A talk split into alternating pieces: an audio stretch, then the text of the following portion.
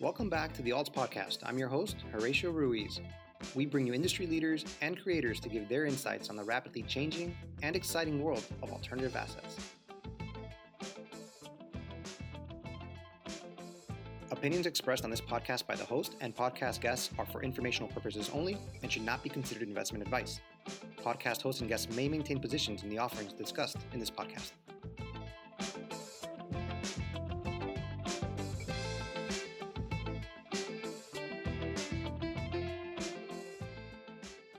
Welcome to the Alts Podcast. I'm Horatio Ruiz, and today's guest is artist Keenan Wells.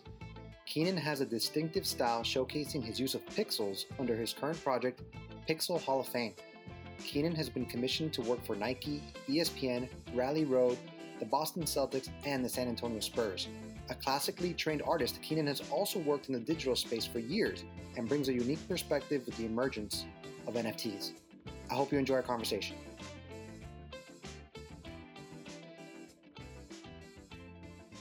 All right, Keenan, thank you for uh, being on the podcast today. Uh, really appreciate it. I got introduced to you on Twitter actually through your project Pixel Hall of Fame and all the work that you do there. Initially, it was through the trading cards that you made uh, through Rally, and I just thought that the cards were so cool. In any case, um, you know, thanks for being here and, and willing to talk about your art.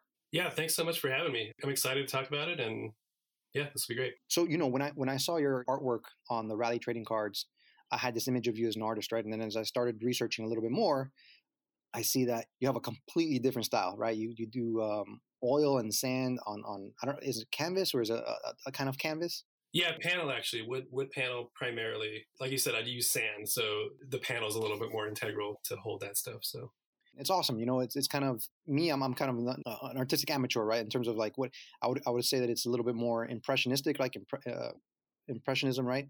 And then you have this other style with the Pixel Hall of Fame where it's kind of reminds you of the 80s, right? The 80s 8-bit, 16-bit video games. You know, your your upbringing as an artist and then uh, your evolution, I guess, as you've as you've kind of discovered other ways to express your art. Absolutely. Yeah. So, I mean, to do that, I got to go back to the beginning, right? So, as a little kid, I've always been drawing, always been making stuff. I was born in the 80s and jump ahead to the 90s, mid 90s or so, when we got our first personal computer at home. I was immediately in there on like Microsoft Paint doing, you know, whatever uh, in, in Microsoft Paint. I was probably doing a lot of like copying stuff I would see in video games uh, that I was playing at the time. But you know, looking back at that, that was actually like sort of early pixel art in a way. Um, if you remember that program, it, you could actually would go in and draw it, but pixel by pixel in a lot of ways. So it kind of brings it back full circle. But so I kind of I do kind of have these two paths that I've always pursued. One is like a more traditional art background, and the other has been more of like a digital practice. And that's been been true my whole life. So I, and I actually went to to college for traditional studio art. So I have a pretty strong like drawing, painting, sculpture background. I think that was really important for me to have that foundation. Uh, but as I went out of school, I transitioned to more of a graphic design background, and I actually worked professionally as a designer for many years. And the last 10 years, I've actually been a digital product designer for you know major tech companies, things like that. So I have a kind of a very strong design background that's kind of you know spread across multiple disciplines, and then and then I, and then I deal I still do the uh, the oil painting today on on the side as well. So kind of got a lot of irons in the fire. But yeah, that's why you know, I kind of have a traditional practice and a digital practice going at the same time. Yeah, and that's so neat. And I, and I wonder, you know, you being a digital artist, when did you, at some point, did you get introduced with this, um, the idea of creating your art and and being able to create an NFT out of it? And and you know, when did you realize that this was potentially a game changer for you know all sorts of artists? Sure. Yeah. So Pixel Hall of Fame, I, I started that project in 2016, which was well before I had ever heard of NFTs. I think if if you go back, there was actually NFTs were kind of happening at that time, but it was very early. Um, not very many people knew about them. For me, I didn't even I didn't even know what an NFT was until probably about a, a year ago. From like where a year ago from today, probably is is probably about when I was started hearing about you know NFTs. I think my first introduction to it was NBA Top Shot, um, which as somebody who collects cards, like that was kind of buzzing in those circles, like, you know, oh, Top Shot, what is this? Like, um, it's kind of this new, new collectible. And so that was my first introduction to it. I, I kind of passed it off initially. I was like, well, I don't really get this. Like, I can go watch this clip on YouTube or whatever. Why would I pay money for it? So I passed it off initially. I was, you know, I wasn't convinced that this was something I should pursue, but I had been making these, you know, pixel art pieces for the last five years or six years or so. And I was also making my own physical uh, refractor cards. So I had kind of learned how to make those on my own using, you know, my at-home printer and some, you know, uh, supplies that I that I bought online, and and then it just kind of a light bulb went off. I was like, wait a second, there, there's a really neat uh, connection here between this sort of physical collectible that I'm interested in, like a trading card, and this digital collectible, which when I think about it, that's where my work lives. It's on a computer. It was created on a computer. These animations, you can't animate a physical item in, in, a very easy way. So it makes a lot more sense for me to offer this work up as a collectible in its native space, like in a digital format. And so that's kind of what, when the light bulb went off for me on NFTs. And I, I think it was around March of uh, last year, 2021, where I just you know i spent a few weeks just really researching how to do it and i'm trying to understand how to do it and i just kind of jumped in head first that's awesome and you know i want to go back hit back on on you um collecting cards right because that's going to kind of be a little bit of our theme for today you are a sports card collector correct i am yes I saw just on on, a, on the stream here that you got uh, recently. This kind of off topic, and uh, but you you you just received a, a submission from um, PSA, right? I did, yeah, yeah. And you shared, and I was I was blown away. So there's two things I took away from that. Uh, you're a big Chicago White Sox fan. That's very true. Yes. and that and that you probably have an extensive. Uh, uh, you send out a bunch of cards, and you probably have an extensive collection because I was like, wow, the number of graded cards in that box probably a good amount. Yeah. So that was my first ever PSA submission, and it was around thirty or a little over thirty cards, maybe. It took a long time. You know, I, I kind of knew going in, like, okay, I've, I've heard stories like this could take eight months, 10 months, a year. And it took about a year to come back. So it was exciting, but yeah, I was like, oh man, I don't even remember what I sent. I have to like kind of had to jog my memory, but but I, I didn't even look at the grades. I, I opened the box fresh, which was kind of fun. I waited that long, so I figured I might as well make an experience out of it. But but yeah, like uh, I'm a big White Sox fan. I I collect Luis Robert cards. He's a, he's one of their young stars. Um, so I have probably hundreds of his cards. So that was that was a lot of what I submitted were were a lot of White Sox and, and his cards as well. And and I bring that up because you know you you love collecting cards, right? But also the idea that you were kind of designing your own trading cards for a while there as an artist and there's kind of an emerging market right for yeah for art cards right through Topps project 70 project 2020 and then through that kind of rabbit hole right you you see that there's a bunch of other artists that are have some really cool and unique things in the space how long were you doing that for? How long were you designing your own cards and, and were you kind of selling those at shows? Were you selling those online? You know, the Pixel Hall of Fame being a sports focused project, uh, you know, you, doing kind of 8 bit sports animations, I've always kind of thought about how can I make this more collectible? Because I, you know, for the last five years had not, I didn't have a great way of, of selling that work or allowing people to collect that work other than something like a, a print maybe prints are great, but like you know, I wasn't really like enthralled by them as like a as like a physical object the same way like a, a really cool card you know kind of catches your eye. Like there's some cool materials you can use with those and so I've I'd always kind of in the back of my mind wanted to make my own trading card set and I would say about a year and a half ago is when I started to really investigate like what that would entail. You know I looked into like how much it would cost to to like do this, you know, through a vendor. And it was just, you know, it was pretty expensive for me, like to like just kind of do that as an experiment. So I wanted to figure out how to, how to make these on my own. And it's actually a very involved process to make a, a refractor card, which is a little different than just like a normal trading card, which is pretty much just printed on, on cardboard or cardstock. But the refractor card has a lot of layers to it. You have to prepare each layer in a certain way, and it takes about two weeks to make any given card from start to finish. Just there's like multiple drying times involved, things like that. But that process was was really trying to learn how to do that was awesome, and I'm glad I went through that because I can now make these like really kind of beautiful little physical keepsakes that relate to the digital work that I do. And so that was kind of that was kind of the the spark that got me into making my own cards. Obviously being a card collector too, that helped a lot. And then as I got deeper into that, I I found a really tight knit community of other card artists on platforms like Twitter and Instagram, and um, yeah, and there's definitely a a lot of cool stuff that people are doing, really unique ways of making their own cards, cutting up materials and gluing them together and making almost like these like 3D little vignettes out of out of it. So and yeah, obviously Project 2020, Topps Project 70, like those kinds of projects I think really kickstarted a lot of that too. Like I saw some of what people were doing and I was like, that's really cool. I, you know, maybe in the back of my mind, I was like, man, I'd love to be a Topps artist someday. I don't know what they're going to do if they're going to continue that kind of stuff, but but yeah, like that that's kind of how I got into it and you know, I, I I'm still I'm still going to continue to do it. I still make make my own cards and it's really fun. Yeah.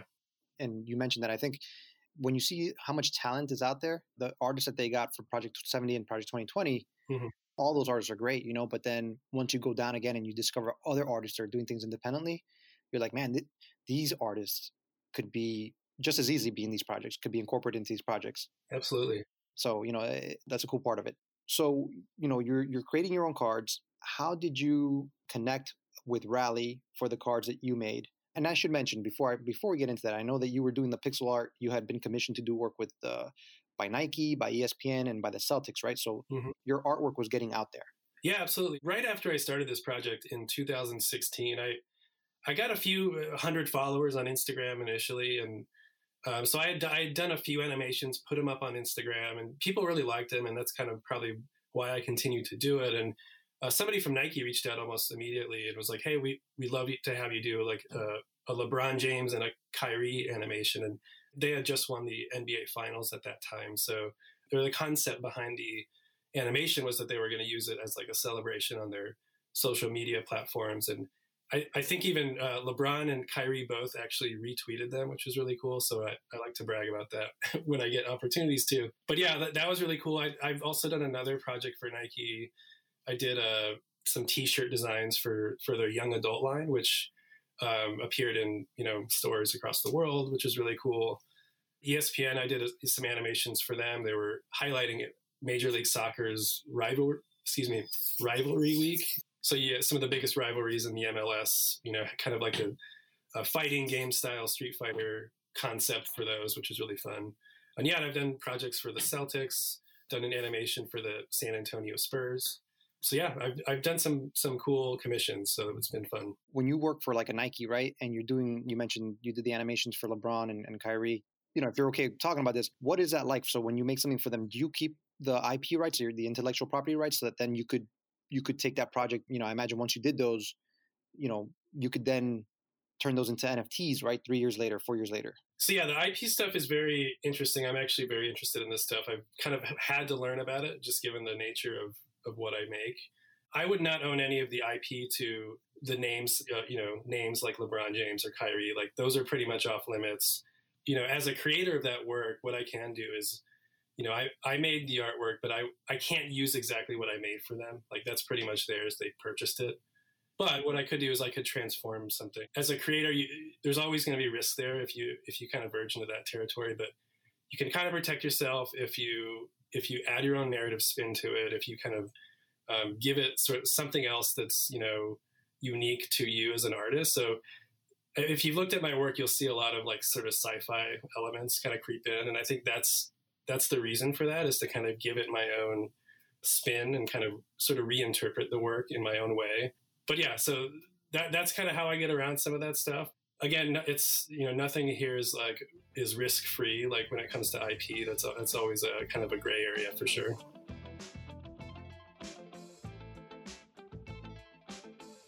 Yeah, yeah. A, a lot of the emoji winks, right? When somebody says, "Hey, is that Ichiro? Is that Serena?" You know, for some of the animations. Uh, but but absolutely, you know, you're taking that artistic uh, freedom, I guess. So going now back into uh, your connection with Rally Road and those cards, and like you mentioned, like the subjects that you had there. You know, you talk about Albert Einstein, uh, Honus Wagner, Babe Ruth, Abe Lincoln, right? And I'm probably missing a couple other subjects, but the cards really you kind of have that style where it's not just the historic figure. You said there's sci-fi. I would even categorize it as uh, steampunk. You know, right? Yeah take me through that process. What was the decision for you to become involved with with that? You know, with with uh, a, a set of cards for Rally. Yeah, so So Rob, one of the co-founders, uh, actually reached out to me. He'd been following me on Instagram for a little bit, so he's familiar with my work, and he reached out to me and asked, you know, we should collaborate on something. And I was I was immediately like, yes, let's do it, because I I've been following Rally for a little bit, and I'd actually just purchased one of their. They started creating some merchandise, and I purchased one of their their hoodies. It had like a like a Michael Jordan rookie card kind of embroidered on the front of it. It was just super high quality, and I was and so I knew right away like yeah we should we should work on something together. I knew it was going to be a quality collaboration, and so yeah we we kind of talked back and forth about what that could look like, and we landed on a trading card set because that was just kind of a really nice overlap with what I was working on, and also fits really neatly into the the rally story. Like you know they have a lot of amazing cards in their in their collection as well. So trading card set made a lot of sense. And then as far as the historical figures, I think it was really really about just kind of celebrating what was in their collection, really trying to tie the individual artwork and the individual cards to the assets that uh, Rally offers and kind of yeah, really tie tie back into the, what they were already doing. And then you know, I also like that you know these weren't just it wasn't just sports cars. You know, there was actually kind of uh, an eclectic mix of historical figures from different disciplines, which was I thought was really interesting as well. And then, like I said, I, I always want to add my own twist to it, add my own narrative component to it, and you know, being somebody who's also really interested in kind of sci-fi uh, sci-fi work and artwork, uh, that that's kind of my flavor that I added to it as well. Yeah, I, I guess the way I could describe the set would be like a, a like a modern sci-fi throwback, if that even makes any sense. exactly. Yeah, there's there's something cool with the narrative there, where you have this, you're kind of tying the past to the present and the future together, which which I think was a cool effect. Yeah, and and so the project was a success by any measure, right? I mean, the cards sold out, and they're doing really well in the secondary market. You know, I don't know if you if you maintain if you keep a close eye on that. The cards came with like some limited editions. Some of them even had like autographs, I believe. So, are there any plans for you to, you know, possibly do a, second set, a second series? Yeah, I can't give anything away yet. I mean, I think there's interest there, and uh, I'm certainly interested in doing doing more with them. It was, it was a great collaboration, and they're they're awesome to work with. So we'll see. Hopefully, we can we can do something. I have peeked on eBay. I actually bought one of one of the cards myself because I, I really wanted one for my own collection. But yeah, it's cool to see them on eBay. Like you know, some of them have I think there was a one of one that sold for I don't know, it was like seven hundred dollars or something. So that that was cool. But yeah, there's even there there are a few sort of hand signed or handwritten relics that are are still kind of out in the wild. We haven't seen those pop up yet, so I'm really interested to see if you know if one of those shows up on eBay, what what that would actually go for. But you know, I mentioned earlier in the podcast how I was introduced to your work through that project. Did you find that this project opened you up to other collaborations? Yeah, I mean nothing nothing concrete at the moment, but I think it did. I, it definitely got me out there, and a lot of new people have kind of come to my to my work, have been following me on Instagram, and you know, kind of keeping an eye on my NFTs as well. So I'm hoping it'll it'll be fruitful, and yeah, we'll see where it goes. So talking about your project, and we're gonna get into like your future projects in a little bit, but could you talk to me about you know the hustle right of the art game so you graduated from school right you are a classically i guess trained artist uh, and you took part in some shows, you know, where you're exhibiting your work. What is that like to strike out on your own? You know, to have that kind of conviction of being, you know, an artist because you hear so many stories about how you have artists and they're like, oh yeah, you know, I do. I I, I want to do my art full time, but I can't because I just can't afford it. What is that like coming out of school to just strike out on your own? It's hard. It's it's not easy. I mean, you you have to work on off hours. You out of all of the artists in the world, a very small small sliver of them actually do it full time and make you know make comfortable money doing that and are able to kind of focus on that full time and and to be frank with you i've had to have day jobs i, I still have to do work outside of the pixel work to pay the bills it, it's not where i want it to be yet but it, and i think like a lot of other artists right now who are discovering nfts like that to me is is that path forward for you know how I get to a place where this is my sole focus. But it's difficult, and you know I think you have to hustle. You do. You have to work in on weekends, and you have to work at night. And if you're like me and you have two kids at home, that's really hard sometimes. So, but yeah, you just got to make it work when you can. I hear you. I hear you. Totally, totally hear you. So let's talk about that. Like, as an artist and as a digital artist, are NFTs a game changer? And and I asked that question broadly. Absolutely, for me anyway.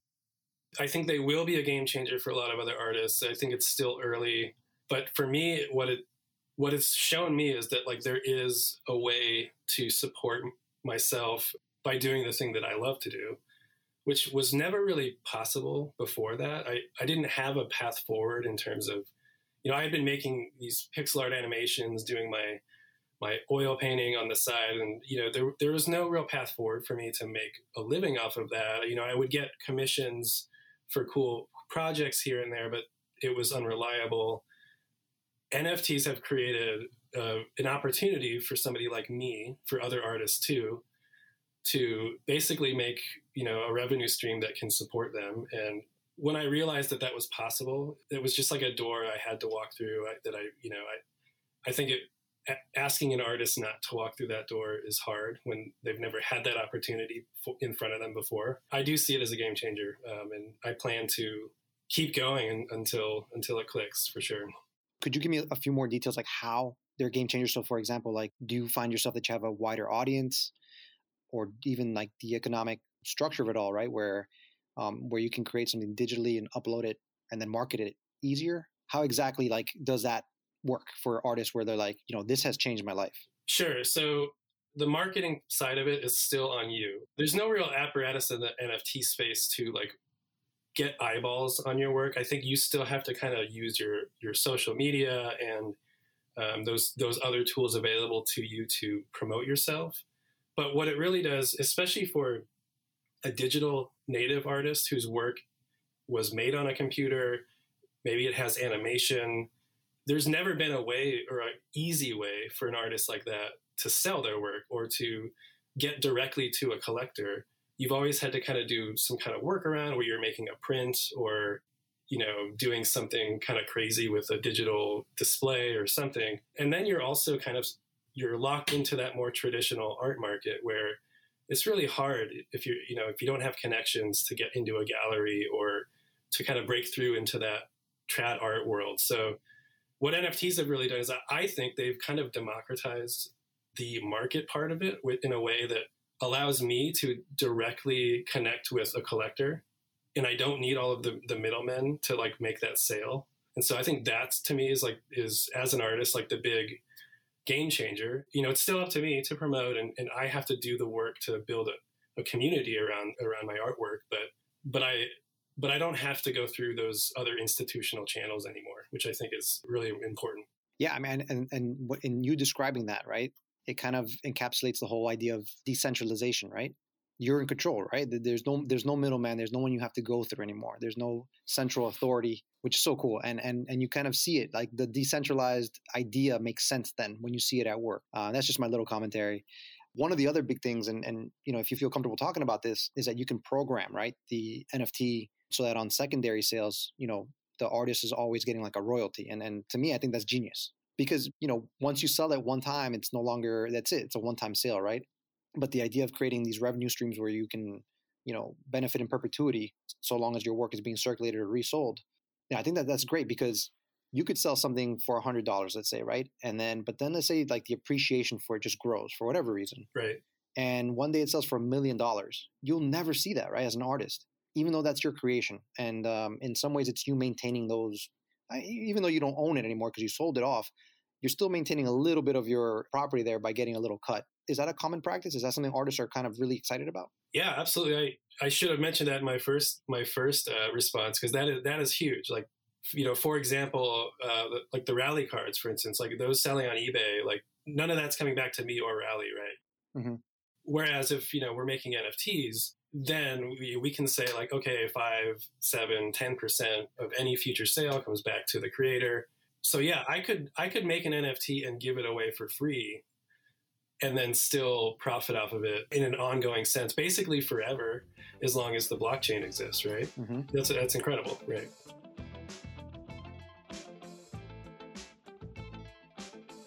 Yeah, that's huge. Let's talk about some of your projects right now. Um, you just had a release called uh, a series called the Wedgies, and I think I think it's so so funny. And it was kind of you know uh, whimsical, right? Is that okay for me to describe it that way? Absolutely, yeah. Could you describe that project? It sold out You had an auction as well that also, you know, that did pretty well. What was the wedgies? Was that a collaboration with another artist as well? So the wedgies was a uh, was not my idea. So it was a, a collaboration with the No Dunks podcast. I believe they're uh, part of the Athletic, and it's a basketball themed podcast. So one of the hosts of that show reached out to me. We we follow each other on Instagram and and Twitter, and you know he's actually collected a couple of my NFTs before, so you know we've kind of chatted back and forth on on Twitter and things like that.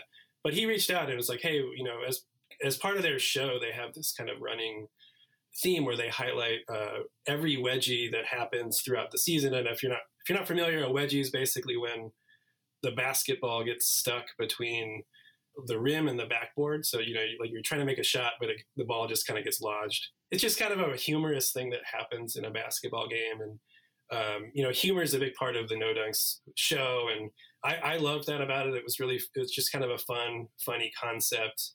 And the other thing that's cool about it is each wedgie that we create or each individual NFT that we create is tied to an actual occurrence of it happening in real life. So it's kind of this living collection in a way, uh, which is really cool. But yeah, it's basically, you know, a collaboration with them. And I think there have been 23 wedgies this season. So we have them all ready to go. We're just kind of re- catching up right now, releasing them in, in, batches as, as we get, as we kind of catch up to, to current uh, status. That's cool. So it's like a, a living, breathing set, right? Because you know there's going to be a few more wedgies out there. I also saw something kind of like a sci-fi project. So I saw I, I saw like a picture you put out. This the way I can describe it is basically an astronaut buried somewhere like in the moon with his hand sticking out of the ground. and that was really cool. I love the coloring, the black and red coloring. What is that? Yeah, so that's a new project I'm working on. It's uh, it's called Shipwrecked, which if you're at all ever in you know if you've been in crypto at all, I'm I'm actually new to crypto, but I guess that this term wrecked is like a term that gets floated around. Like, you know, when when you overinvest in something and it, it tanks, you know, you get you get quote unquote wrecked, right? I brought that that concept in as like into this kind of sci-fi narrative. So the idea behind the collection is, you know, I'm also really into like vintage sci-fi artwork. So things you might see on, you know, old book covers from like the 50s, 60s, 70s, kind of like a little bit of kitschy art, but some of it's just really beautiful too. And uh, so I, I, wanted to kind of take some of that look and feel, bring it into like a pixel art format, and then also have this narrative around you're kind of venturing out into these unknown worlds, and you don't know what what, what you're going to find when you get there. And I think there's a cool parallel there with with crypto and NFTs, where you know you're taking risks, you're making bets, and you could get wrecked, but sometimes you you know you might win big too. So I kind of want to use a lot of the themes of of that and you know th- through sci-fi like through this kind of like these desolate worlds or like you know what creatures are we going to find in this in this crazy landscape and and just kind of see where the collection goes. I have a few of them created. I'm hoping to, to get them launched next month. We'll see. I'm also trying to deploy on my own smart contract which is a big step for me um, which for those not familiar you know meaning i'm using my own code to like interact with the blockchain versus just uploading to a platform like OpenSea, which is, means you're using their smart contract. Um, so the difference there means is that I have ownership over the provenance, I guess, of the of the work. Um, so so this is this is also a learning experience for me to kind of take that next step as a NFT creator.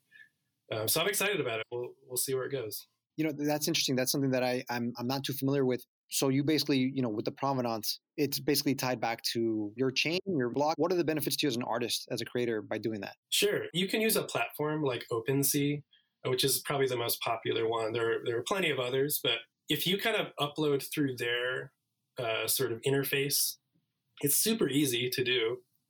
But the challenge that you have then as an artist is you're kind of locked in. Like you're basically using OpenSea's smart contract. And I'm not an expert on this, but as far as I know, is basically the, the code that interacts between the marketplace and the blockchain. So the, the smart contracts telling the blockchain what to do based on what somebody's you know inputting on the marketplace or what buttons they push. And and so as a creator i and i'm uploading to opensea i don't have access to that smart contract. That's opensea's smart contract. If opensea ever went out of business or you know somehow revoked, you know, access or didn't make it open source, there'd be no way for me to use that smart contract anymore. That the NFTs will still exist on the blockchain, but I could never migrate them to another contract or anything like that. So by having my own smart contract, what I can do is I have now have control over like metadata, meaning I can push updates to metadata. I could even push updates to the image itself. So that's really cool. I can't do that with OpenSea. Um, and also, if I ever you know want to work with a developer, they can then take that smart contract and we can do cool things like connect it to a minting website where somebody could actually mint the NFT on like a custom website. Um, so it just opens up a lot of doors as an artist, as a creator, um, that I wouldn't have if I just do it on OpenSea. And because I have bigger plans, I want to, you know, I do want to, you know, work with a, a, team someday. I want to start laying that foundation. You got me thinking there. Um, how easy would it be, Keenan, if you were interested in doing it, like releasing your uh, a generative art piece, you know, project uh, with 10,000 PFPs, right? Is that something that's from the outside looking in, right? Like you say, oh, it's generative art. The, you put in the code, the, the computer spits out all these traits, and you get your different images. If you wanted to do that, right? What goes into that? Yeah. So for, from an art standpoint, it's pretty straightforward. You know, you're just creating all of the assets in a way that, you know, as they're kind of generated, they would they just kind of look nice and fall into place.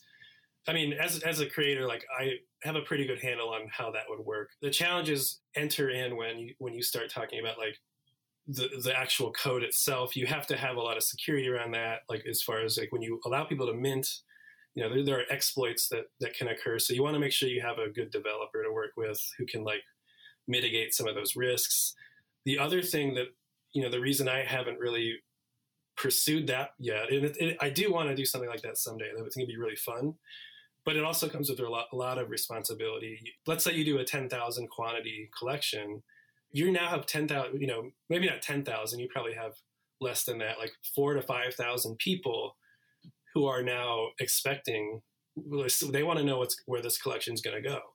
And so you need, you need community managers, you need, you know, you need a discord and you need people to kind of manage and moderate that. And I think it'd be irresponsible of me to do that as like an individual creator until I have a, a team that can like support that. And so I want to get there someday, but yeah, I think I think it's just about finding the right people to do that with because it, it, would be a collaboration. Yeah, and I think that's something that I, I was going to ask you. You know, do you see that potentially happening in one to three years? Right? Yeah, I would love for that to be for that to be true. I think my goal right now is to actually find people to work with who, who would be interested in something like that. So yeah, I'm just trying to trying to like trying to learn the space more, you know, as an individual creator as well, getting closer to the code and trying to understand the technology myself, but also kind of on the lookout for, you know, devs and, and people like that who might be interested in collaborating. Parting question, right?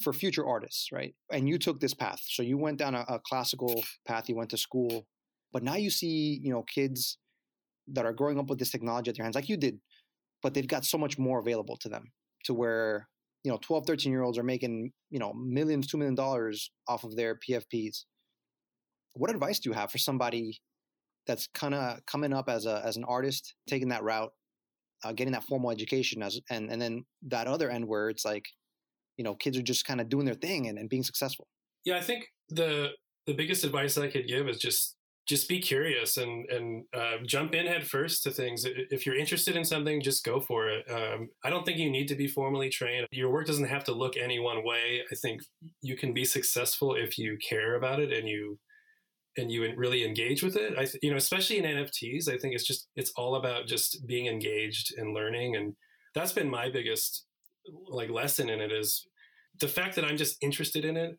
is enough fuel for me to go and like okay, I, I need to learn how this thing works, or I need to go learn how that thing works because because that's going to help me as an artist. It's going to give me a, a toolkit to go do the things that I want to do. Um, so yeah, I would I would say just be curious and go, you know, jump in and just get your feet wet. That's awesome. And if anybody, you know, for for our listeners, anybody wants to learn more about your work, where where can they see your work? Where are you on social media, website? Where can they find you? Yeah, I'm on Instagram at Pixel Hall of Fame, just like it's uh, spelled normally. So I also have a website, pixelhalloffame.com. And then I'm pretty active on Twitter at same same handle at Pixel Hall of Fame. I post work there occasionally, but more just uh, you know just kind of talking in threads and chatting with other NFT folks. I also have a Discord channel which you can find from my Twitter. Um, it's just a single channel. It's part of like a larger artist community collective. I'd say Twitter is probably a good hub to go to. I have have some links you can find from there. And this is where I was kind of a little bit surprised. You have your own website as well, where you, are showing more of your your traditional work. Yeah, I do have a website for my my drawing and my painting. Um, you know, that's a practice that's a little I don't do as often. I I have a little bit less time these days with, with two young kids running around, but but yeah, I do. I still I do post uh, very sparingly to that site as well. Yeah, that's KeenanWells.com. That's right. Yeah. Awesome, well, Keenan. Thank you so much for for being on the podcast today. Really, uh, you know, enlightening because I'm always curious about you know emerging artists. And by the way, I'm gonna I'm gonna throw one more pitch out there. You got a bunch of stuff on OpenSea as well. You have some stuff available on the secondary market on OpenSea, right? That's right. Yeah. So if you go to OpenSea and you just search Pixel Hall of Fame, uh, you should find my collection. Um, it's yeah, so just some of my personal work. It's pretty sports focused, uh, and yeah, if you're interested, there's plenty available on the secondary. I do have some new drops coming. They are in the works as we speak. Awesome. Yeah. And so I was just curious about, you know, that transformation. Uh, and, and I think you did such a good job of explaining like how these NFTs are changing, you know, potentially revenue streams, you know, uh, livelihoods for artists that are up and coming. Best of luck, and I'm sure I'm sure you'll you'll do very well. Well, I appreciate you having me on. This is really fun, and and yeah, thank you. I always enjoy talking to artists, learning from their creative perspectives and how they bet on themselves and their careers. Keenan's trading cards for Rally caught my attention because they just pop out at you. And it's good to see creatives like him taking advantage of and benefiting from new technologies like NFTs. If you enjoyed today's podcast, let others know about it. We find our guests so interesting and knowledgeable, and I know others will too. Or leave a review or hit the follow button. Until next time, take care.